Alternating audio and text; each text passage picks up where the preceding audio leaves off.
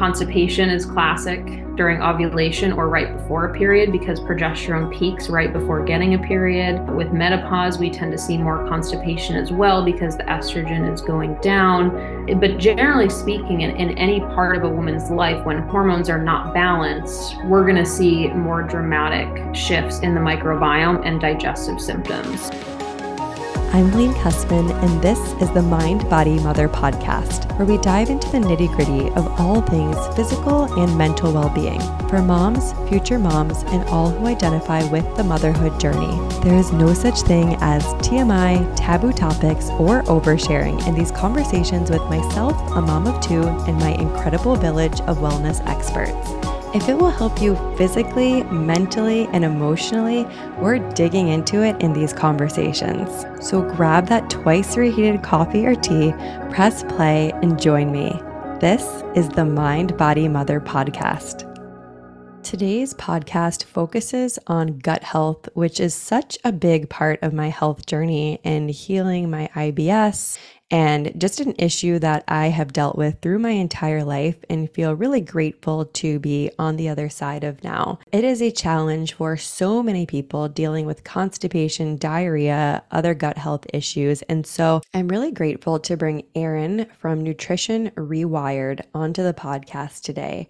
Erin is a registered dietitian who specializes in gut health and specifically in hormone balance, which is what I love about Erin's specialty is that she's really able to dig into the different seasons of life for women from menopause, perimenopause, postpartum, pregnancy, preconception, and really explain to us in today's episode what's happening in our bodies. Where's the gut hormone brain connection? And some of the things that happen during these different phases of life and how to address them. If you ever wanted to know what a healthy poop looks like and how often it happens and all of the things related to pooping and bowel movements, you will find that in this episode. It is a topic that I think we don't often talk about, but is such a normal and important part of our health. And Erin really breaks down for us what that should look like and what to do when it's not happening. We also, of course, get into Erin's motherhood journey, which she is pregnant with her first baby when we recorded this podcast. And she shares the road to getting pregnant and kind of what she did to set herself up in the preconception phase of her life. She also gets into how to spot red flags and some of the different health trends out there that we might be seeing on Netflix documentaries or TikTok, and how to really do some research and critically think to figure out what's going to work best for our body. Before we dive into today's episode, I just want to take a moment to thank you for being here and part of the Mind Body Mother community. I would so appreciate if you could take a few moments to subscribe, rate, and review the podcast. It helps other moms like you find these conversations and hear from incredible health and wellness experts like Erin.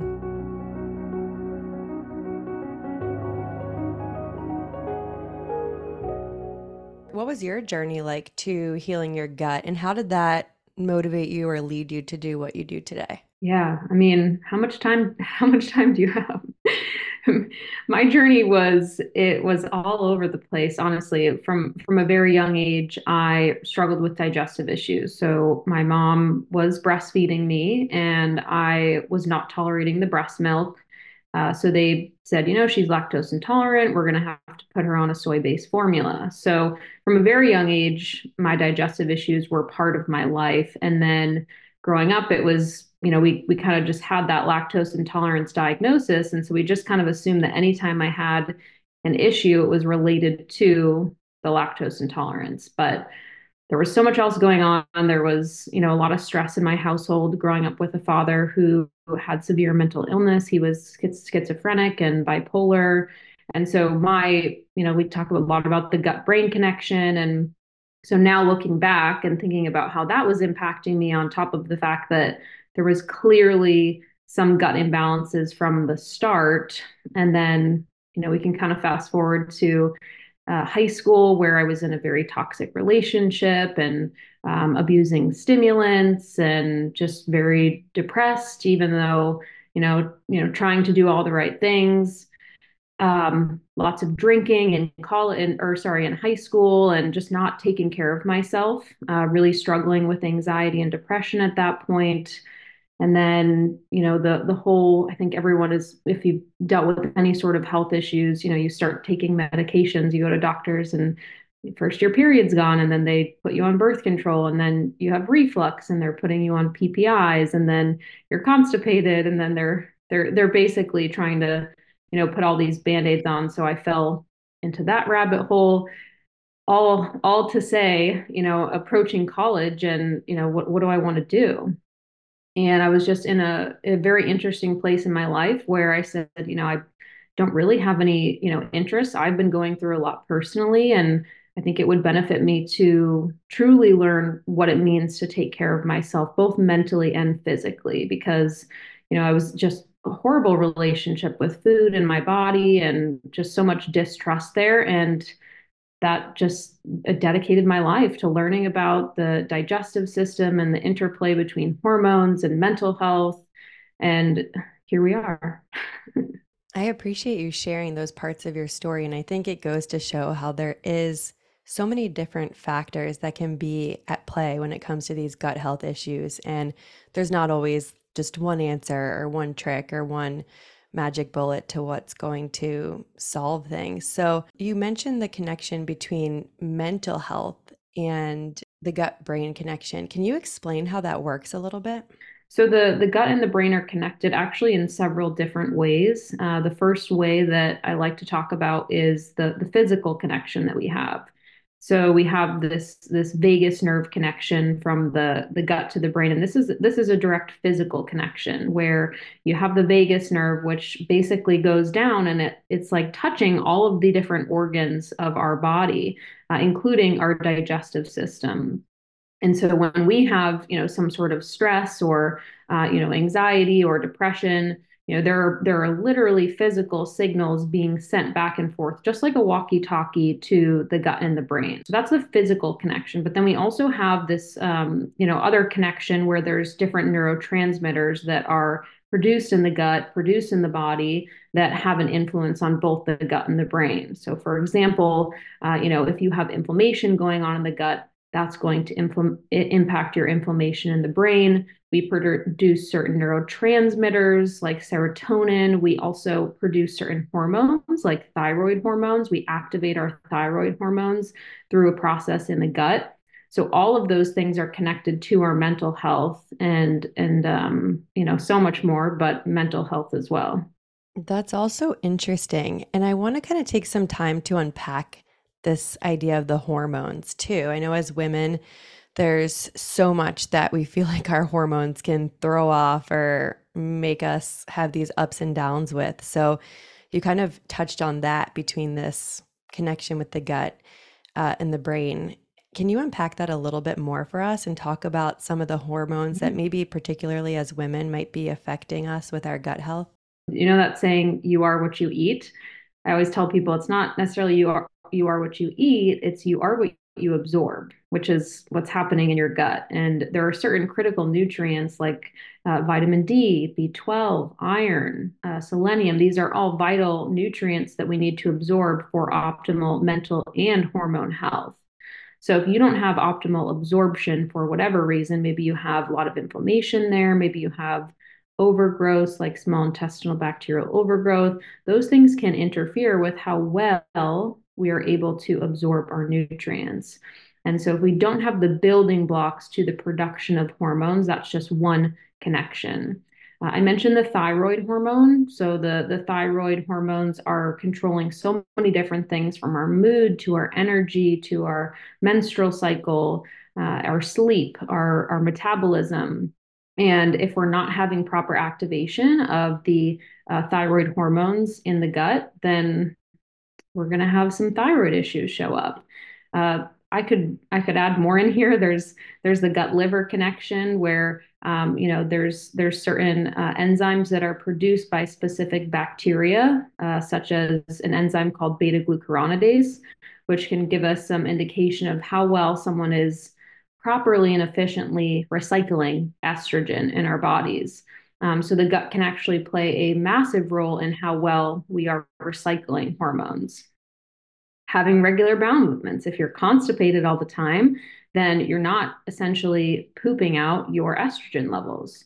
And so estrogen can then go right back into recirculation and create more estrogen dominant type symptoms, which can impact our mood, our skin, our digestion, and also put some extra burden on our liver. So those are just a few. Like I said, I could I could keep going. so, so many connections here, but the skin also sounds like it's connected to the gut. So, if we're, let's say, experiencing constipation and also having acne or some other skin issue, is it possible that those two are connected then? Very much so. And we, we have a large amount of research to support the gut skin connection. Uh, there are certain bacteria in particular that when I'm doing a stool test with a client that I'm always looking for, uh, specifically if someone has psoriasis or eczema or acne. Uh, rosacea is very common for patients with uh, small intestinal bacterial overgrowth. There's a very strong connection there. Uh, but bacteria like H. pylori, uh, candida, these can all show up on our skin. In addition to that, we have you know, our gut is this, you can think of it like this tube, and it's very selective about what passes through the gut into the blood. Not many large particles should be passing through from the gut into the blood. And if you have what we call leaky gut, which is basically just referring to intestinal permeability, you can think of like a, a fishing net that gets a hole in it, essentially uh, things can move from the gut into the blood and when that happens right things are things are now moving systemically throughout our body. And so that can show up on our skin especially if it's chronic exposure to certain proteins or bacteria or antigens. Our body is basically overreacting and saying you know these things should be here. Why do they keep showing up? And then we can have these inflammatory skin type issues food sensitivities uh, you know really really unpleasant symptoms so I think this is something that people shy away from because it is kind of an awkward thing to really, you know, detail what your bowel movements are like. But if you don't mind, can you really detail for us what a regular healthy bowel movement should look like, how often it should be, all of that? Whenever I start meeting with a client for a first time, there's always a sorry if this is TMI. You know, like the, there's no such thing as TMI. And this is all very useful and free information and feedback that we're getting from our bodies. So, uh, regular bowel movement, um, and you know, regular bowel movements can also vary. If you have a diagnosis of inflammatory bowel disease, like a regular bowel movement for you might look different than someone who's generally free of, you know, certain chronic diseases. Uh, but in in general, for most of us, a healthy bowel movement, we should be having one daily. Uh, like ideally once or twice per day. That bowel movement should be formed. It shouldn't be loose. It shouldn't be sticking to the toilet bowl. It shouldn't be floating. It should sink. The color of it should be brown. I hope everyone's sitting at home, like envisioning, hopefully. Um, it should be formed, right? We shouldn't have like small little pieces. It shouldn't be those little, we call them like rabbit, rabbit turds um, that are coming out. That's a sign of constipation. So nice formed bowel movement dark brown in color, shouldn't be really dark, shouldn't be really light. That can be a sign of bacterial imbalance. And when it comes to size, when I tell people this, they're like, holy cow. But generally speaking, about the size of your forearm. And uh, that's not always the case for me. I can tell you that for sure. But when I do have those, it's like, you know, texting uh, my my bowel movement friends and we're like celebrating. But um, the bowel movement should also not be accompanied by pain. You know, it shouldn't be painful. You shouldn't have to strain to have a bowel movement. Uh, should not be accompanied by lots of gas. There shouldn't be lots of mucus around your stool. Um, those are just a few indicators that there's usually something deeper going on that that needs to be addressed. Okay, so many specifics that are so helpful. And gosh, I that was mind blowing about the forearm. I'm like sitting here. I'm like sitting here reflecting and goodness. Now I am curious. So if someone's listening and they are thinking back to their most recent bowel movement and just know that there's things that sound like they could be off, where's a good place to start?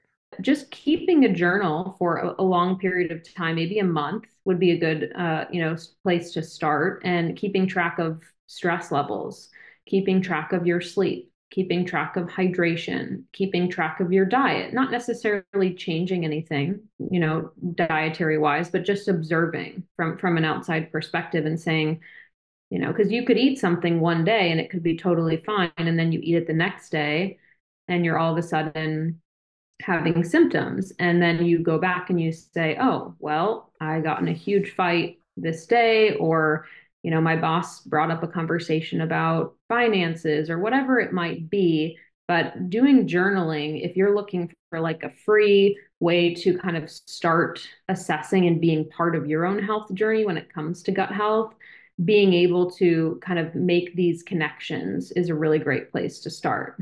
That's really a great idea that I think a lot of people wouldn't normally think of, but could be a powerful tool for just making this more individual. Yeah. And then there's like dietary basics that a lot of people miss that I can just provide to the listeners today. If for some reason, you know, maybe one of these comes up as a light bulb for them, you know, making sure you're staying very well hydrated. So drinking water all throughout the day, making sure you're eating good sized meals that you're not just snacking all day, you're eating regular sized meals throughout the day, uh, eating enough. You know, that kind of saying what goes in comes out, that applies to your digestive system. So, eating enough. Um, and then you know just making sure that your your plates look diverse that you're not just eating protein or you're not just eating carbs or just veggies you're you're trying to diversify as much as possible so those are some good kind of baseline things to look at if you're if you're thinking of diet are there any foods that are kind of top foods to avoid or that can be trigger foods or is it truly just individual I mean, so, you know, if we go from like, you know, specifics on digestive issues, so if we're looking at someone who's dealing with loose bowel movements, you know, some of the big top red flags, we're looking at, okay, how much caffeine are you drinking? Are you drinking coffee on an empty stomach? You know, those things are stimulating to the digestive tract. High amounts of sugar, high amounts of lactose, those sometimes can be just it's kind of like an overload to the system or we don't have the enzymes to break down a quantity of something.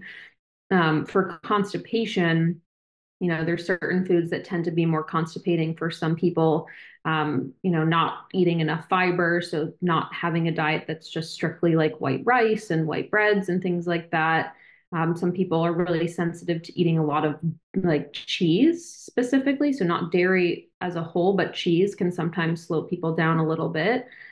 Um, and then acid reflux would be maybe the third category that I would highlight. And that would be, you know, caffeine, really spicy foods, um, you know, eating things that are very acidic, and, and then there's a lot of lifestyle stuff in, involved in all of those. And then there's certain people who have you know small intestinal bacterial overgrowth or maybe have an ibs diagnosis and they they might be looking at fodmaps which are a type of carbohydrate that may be poorly digested. The food is not again the problem but there's a root cause there that makes you more susceptible to be reactive to those types of foods. I love how you mentioned that the food is not necessarily the problem but that there's a root cause causing people to be more reactive to the foods because I think for a lot of people, they think, and I used to think that the food was the root cause. And then I was shocked that now I can eat pizza and I'm totally fine. And I was at a point in my life where I just couldn't do that. I would be very sick. So I think it's really interesting to notice how, as we can work on the root causes of healing our gut, the foods might change and there might not be, you know, in the absence of an allergy, specific foods that we have to avoid forever. Yeah. I mean, take it from someone. I, w- I came from a diet of, I was so limited to probably five to six foods, and I can pretty much enjoy everything now. There's specific foods that I know might be triggers for me, but you know i've seen this with all my clients too is oftentimes we're we're going in the direction of of diversity and less restriction. And as you mentioned like outside of food allergies and specific food sensitivities that may just be part of your life um, it's it's very common that i see clients be able to broaden their diet which is ultimately the goal of course. Yeah definitely because it is so hard i think sometimes to balance this idea of wanting to get to the root cause of things like gut health issues, but then also kind of shy away from these issues with restriction, especially if people do have a history of maybe eating disorders or just, it's just, there's this kind of this fine line sometimes between figuring out these issues and still staying in a healthy mental place with with food. And like I said, my own personal story, you know, really struggled with my relationship with food. And, you know, body image definitely could come into that conversation. But, you know, predominantly it, it was really rooted in so much of the childhood stuff of this food caused this symptom, and therefore cutting it out relieves that symptom. And so that mentality really stuck with me of, well, if I eat something and I don't feel good, it must mean that I shouldn't eat that. And, and a lot of us are programmed to think that. And it's it's kind of common sense if you kind of adopt that that behavior but at the same time it's very can be very harmful unnecessary and create you know a lot of nutrient deficiencies and poor quality of life for a lot of people. Yeah 100% so hearing from people like you is is such a great resource to be able to avoid some going down mm-hmm. some of those paths so I'm curious, as you are pregnant now, and of course, maybe experiencing things firsthand, or I'm sure you've worked with many pregnant clients, postpartum clients, perhaps people in perimenopause or menopause. Can you talk to us a little bit about how our gut microbiome changes during different seasons of motherhood, or maybe just different considerations or symptoms or things that can happen as we change hormonally and kind of phase through these different times. And yeah, it's funny because being pregnant now, you know, and, and, having such a good handle on my gut health and, you know, the, the hormone, you know, whirlwind being thrown into my body, I'm like, wow, this is, this is new. You know, I'm not used to having constipation anymore. Um, but our hormones have a, a, profound impact on so many aspects of our gut. One aspect is our diversity. Um, you know, for example, estrogen is really important for improving diversity in our gut microbiome. And for those who are listening who are going through menopause or their perimenopause, postmenopause, they might know that estrogen decreases. So, knowing that estrogen is decreasing as we get older, that's where we're seeing a decreased diversity in the gut microbiome, amongst many other influences that estrogen declining can have on the body in addition to that comes a decrease in progesterone as well. And progesterone is really important for the smooth muscle contractions of our gut. So, you know, being pregnant, one of the things that that causes constipation is the increased levels of progesterone. It basically it's, that like relaxing hormone. It, it physically relaxes your muscles. And so having, you know, things slow down a little bit means you're at a much greater chance for constipation. So this this intricate balance of the estrogen and progesterone, the relaxing of the muscles, the diversity of the gut microbiome, uh, you know, and you know, thinking of a cycling woman whose hormones are fluctuating throughout the course of a month, you know, we're going to see those changes, uh, maybe being more bloated during certain times uh, when you get your period, right? That's a process of increasing inflammatory molecules called prostaglandins we need those. They shed the uterine lining, but they also impact our gut health. So a cycling woman, you know, will think about the constipation is classic during ovulation or right before a period because progesterone peaks right before getting a period. Uh, with menopause, we tend to see more constipation as well because the estrogen is going down.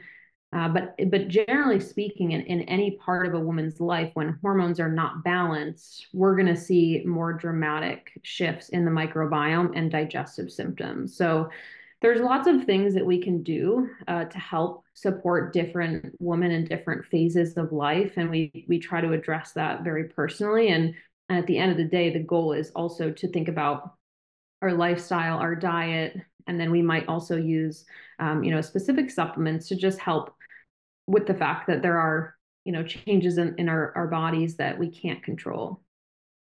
I love that you mentioned lifestyle and supplements because i think that hearing some specifics on that could be really helpful. So if you don't mind going into a few lifestyle changes or habits, and then also maybe like top three supplements. Um, and again, maybe that would be individual per person, but I'm just so curious to kind of get some specifics on both of those parts yeah. of gut healing as well. Absolutely. And, and you know, the, the my menopause uh, friends here, I always am very sensitive to because I'll say like we got to get good sleep, and they'll say like, okay, yeah, I would love love to get a good night's sleep. Um, but these are general things, and, and there's things we can do to help sleep with menopause as well. But Uh, lifestyle. So sleep is number one. Uh, when we sleep, we basically have this. Um, you can think of it like a, a zamboni coming in in the middle of a hockey game. It's like clearing out all the debris from the day. Our immune system is doing incredible things. Uh, so getting enough sleep, at least seven hours each night, is going to be absolutely critical. Uh, also, movement. So movement, really focus on that kind of Goldilocks mindset when it comes to movement. Too much high intensity exercise all the time, you know, your your body is chronically in this like high cortisol fight or flight mode, but not enough movement and you're not going to be supporting motility and you're also going to be missing out on an opportunity to increase the diversity of your gut. There's tons of research that shows that exercise increases gut diversity, which we generally would like for most people. Uh, so my my advice here is thinking of the most important thing, moving more throughout the day. If you're very sedentary, um, if you're someone who's like a, you know, one hour exerciser in the morning, killing yourself, and then you sit all day, uh, try to shift that where you're able to move more throughout the day, prioritize more movement, more walking. Um, these are some of the best things you can do for optimal motility. Other lifestyle things, you know, alcohol is a big one, uh, you know, and I'm not over here saying I've never had a glass of wine before, but alcohol can not only significantly impact our gut health, but it absolutely impacts our hormone health. And because those two are intricately connected, if we can find a healthy relationship with alcohol, make sure that we're not using it every night as a form of relaxation or you know whatever it may be having having a great balance of that and trying to reduce it as much as possible.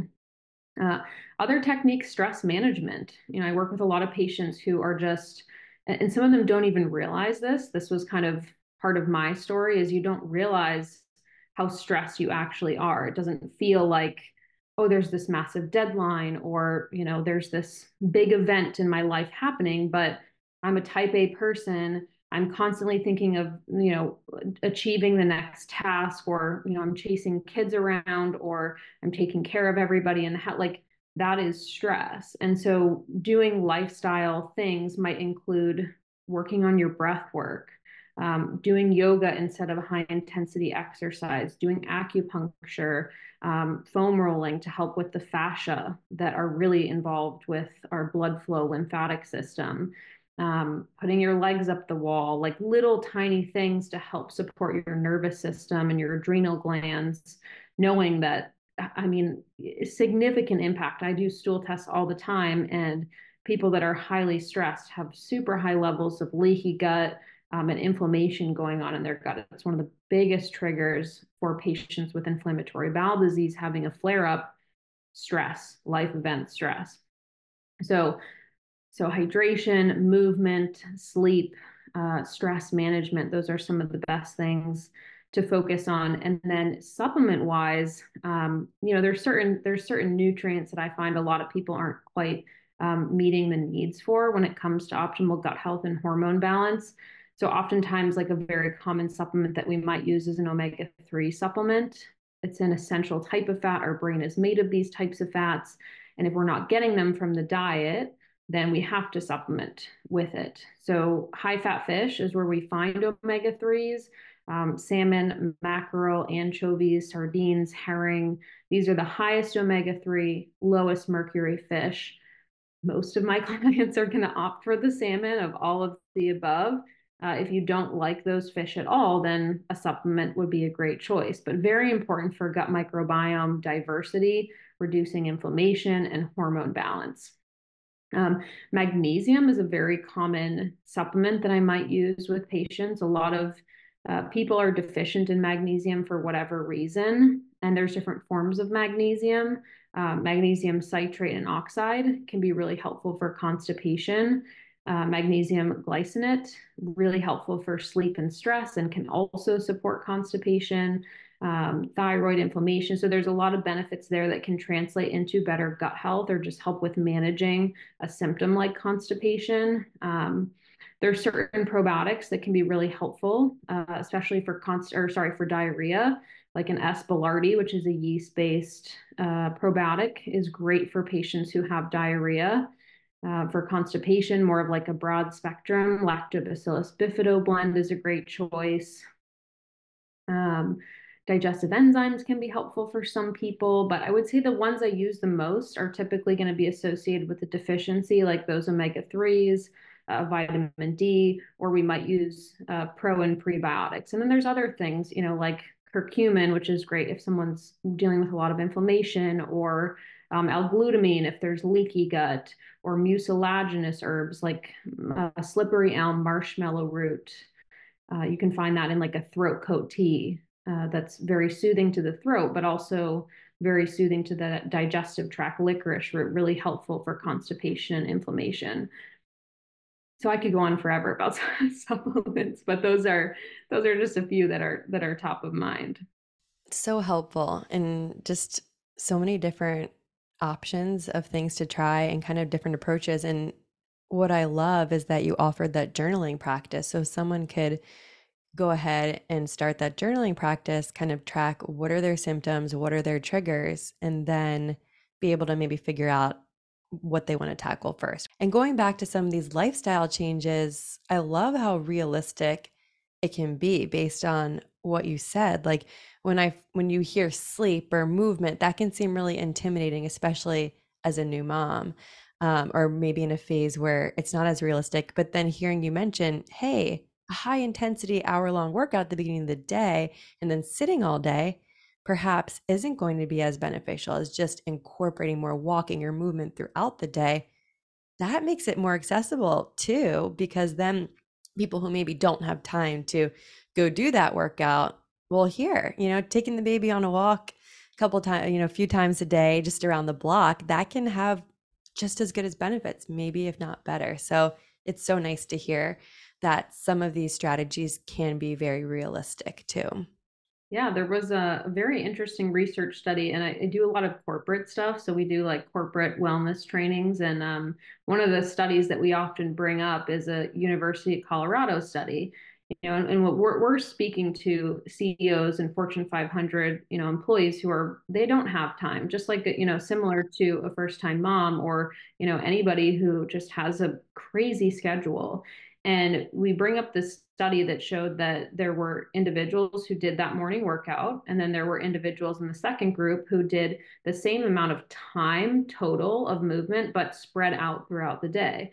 And those patients reported better energy, better mood, better resilience, like all of these things that we probably would like to have uh, you know throughout the day so i always we bring that up a lot just to highlight exactly what you're saying is you know it, it you know we can kind of shift the way that we think about movement about you know how can we what's what's going to be the most supportive for our overall health that is so interesting to hear that it's not just that it's okay or that it can work but there's research there's studies behind it to really support that regular movement being so effective mm-hmm. so it's nice to hear that and i love how you're always sharing research and linking research and i think that is so important for people to really do their do their own research or make sure that what they're finding whether it's on TikTok or Instagram or if that's where they're getting some of their knowledge from okay what's being shared?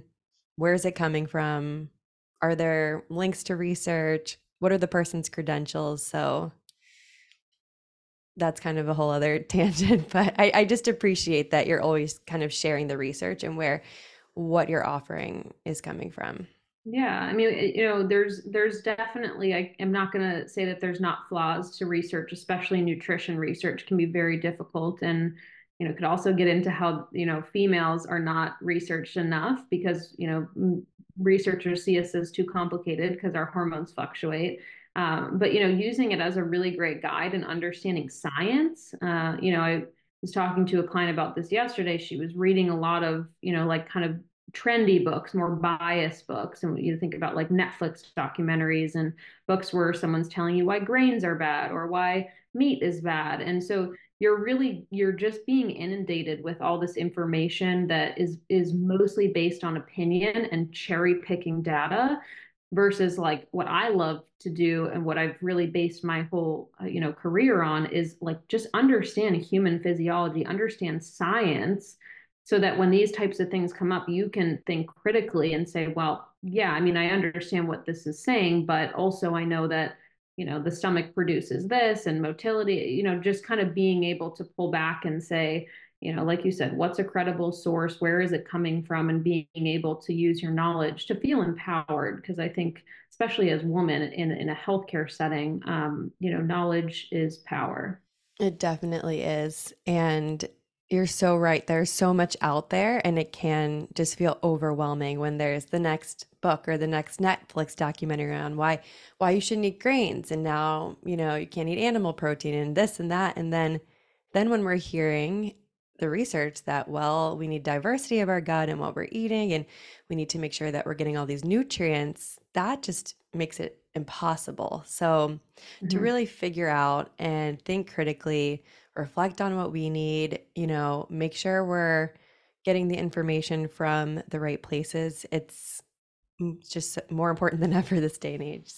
Yeah, we have to watch out. The biggest biggest red flags are are dogma when it comes to nutrition, right? If you're if you're, you know, following someone out there who is a hard yes on this type of diet or this or that, you know, the people I respect the most in the field are people who are a they're they're willing to change their point of view based on research changing and a lot of good physicians and and research researchers out there on social media they've done that and that's okay like it's not there's nothing wrong with changing your opinion based on research but being you know overly dogmatic about a restrictive diet or something like that is is something to be of a red flag that makes a lot of sense what was the journey like for you to starting your family if you don't yeah. mind sharing with us. Not at all. If you, if you can't tell by now, I'm a pretty open book, and um, you know, I, I, feel I feel very fortunate because we for this was our first uh, pregnancy, and we you know did not struggle to get pregnant at all.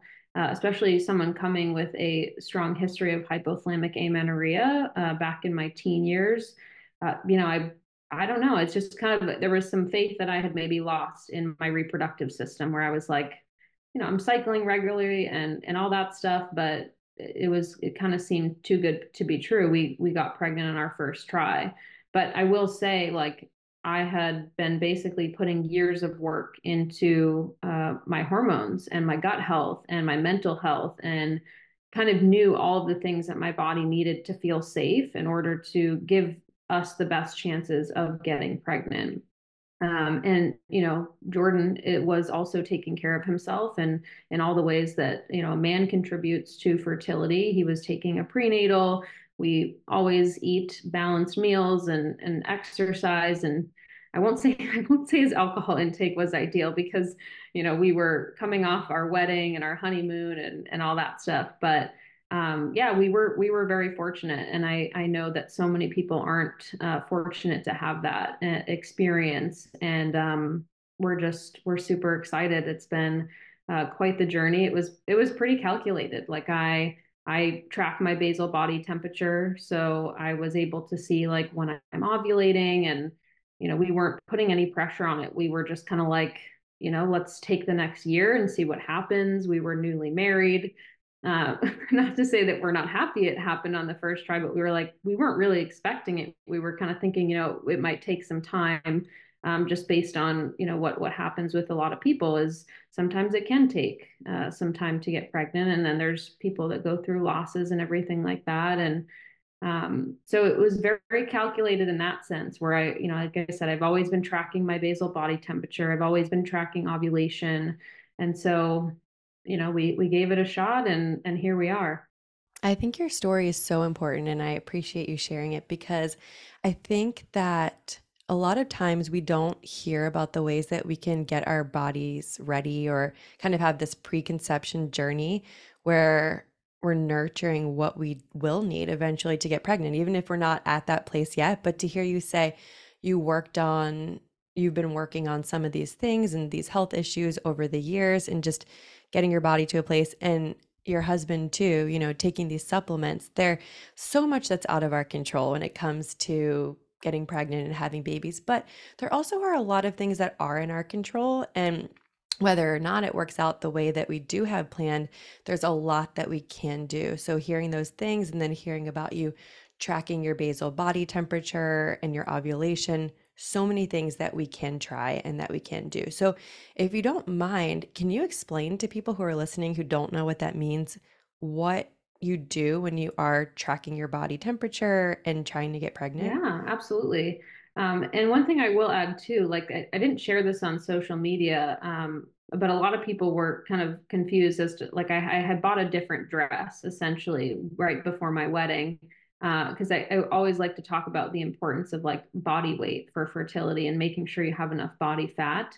And um, I I ended up having to buy a second dress for my wedding, which was not financially ideal, obviously, but I knew like, you know, I knew I wanted to get pregnant. And I said, I'm not letting the size of my body being healthy for fertility, you know, make me change the size of my dress. And so I just bring that up because, you know, I think that's an area that a lot of people, a lot of women especially don't consider when it comes to fertility. But to answer your question, um, so base, so I I was on birth control for probably eight to ten years uh, when I was younger, and when I came off of it, I literally had no, no idea what ovulation even was or you know anything that happened I, I even thought that the period i was having was a true period um, so tracking your basal body temperature is essentially uh, tracking the fluctuations of your hormones which fluctuate with your body temperature so there's the the follicular phase of your cycle there's the ovulation phase which is the middle of your cycle and there's the luteal phase which is the two weeks ideally sometimes that that time frame dif- differs,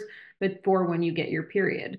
And so with ovulation, what what I will see on a, a trend for my basal body temperature is that my basal body temperature will uh, drop uh, pretty quickly right before I ovulate, and then it will go up and then slowly climb and climb and climb until I get my period. And you know the dots, if you put them on a graph, aren't like perfectly linear, um, but that big drop in basal body temperature is always a sign for me. And then accompanied by that, I will be noticing changes in cervical mucus. So that like egg white cervical mucus, which is literally designed to carry, um, you know, the fertilized egg uh, or the sperm up into where it needs to go.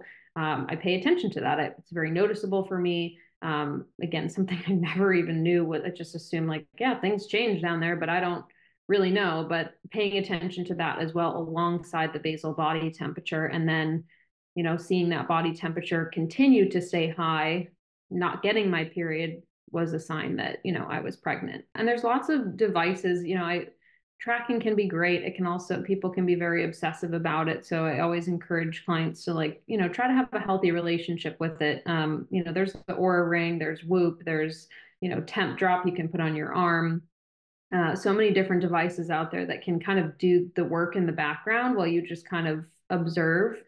Uh, the whole like taking my temperature in the morning thing, I was like, I'm not doing this. It's, it's going to beep. Jordan's going to wake up. You know, he's supposed to do it under the covers. So uh, there's a lot of easy devices to make it more accessible for for women to be able to do that. Yeah, it's amazing what is accessible these days, and just makes some of these processes easier when it comes to taking care of ourselves and fertility and all of that.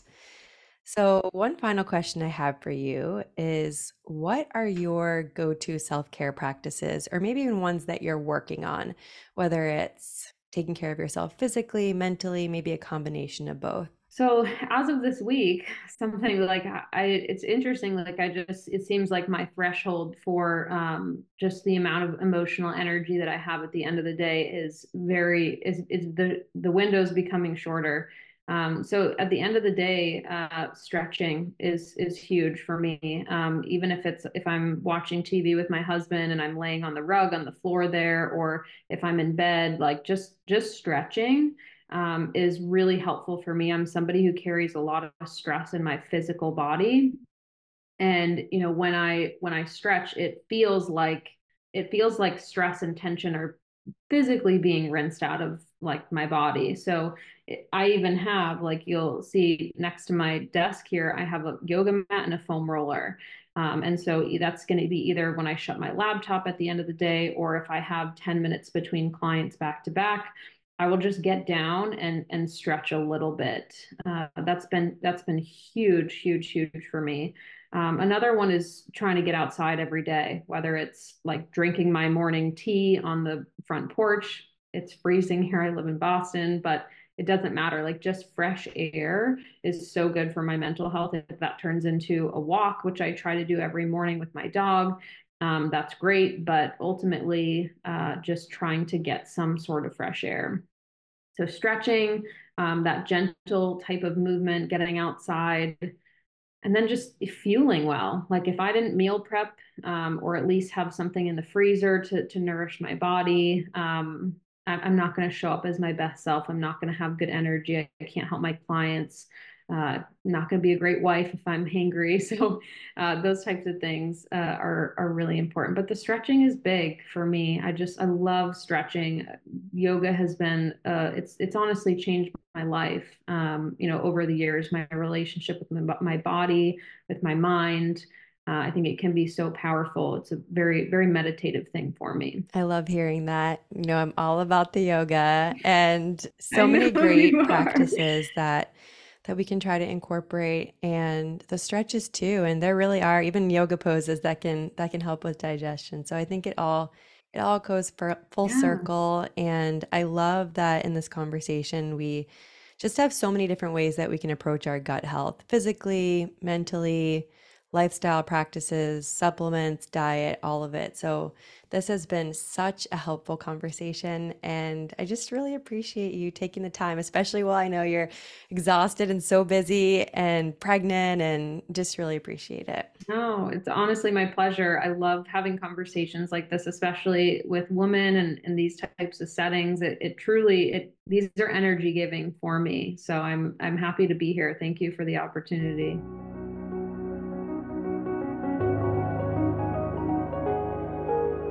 If you'd like more information from or to get in touch with Erin, you can find her at Nutrition Rewired on social media and YouTube, and her website is nutritionrewired.com. If you enjoyed today's conversation, please make sure to subscribe so you never miss an episode. I'd also be so grateful if you take a few moments to rate and review the podcast. It helps other moms connect with the experts and resources we share on the show. Thank you so much for taking the time to listen today and being part of the Mind Body Mother community.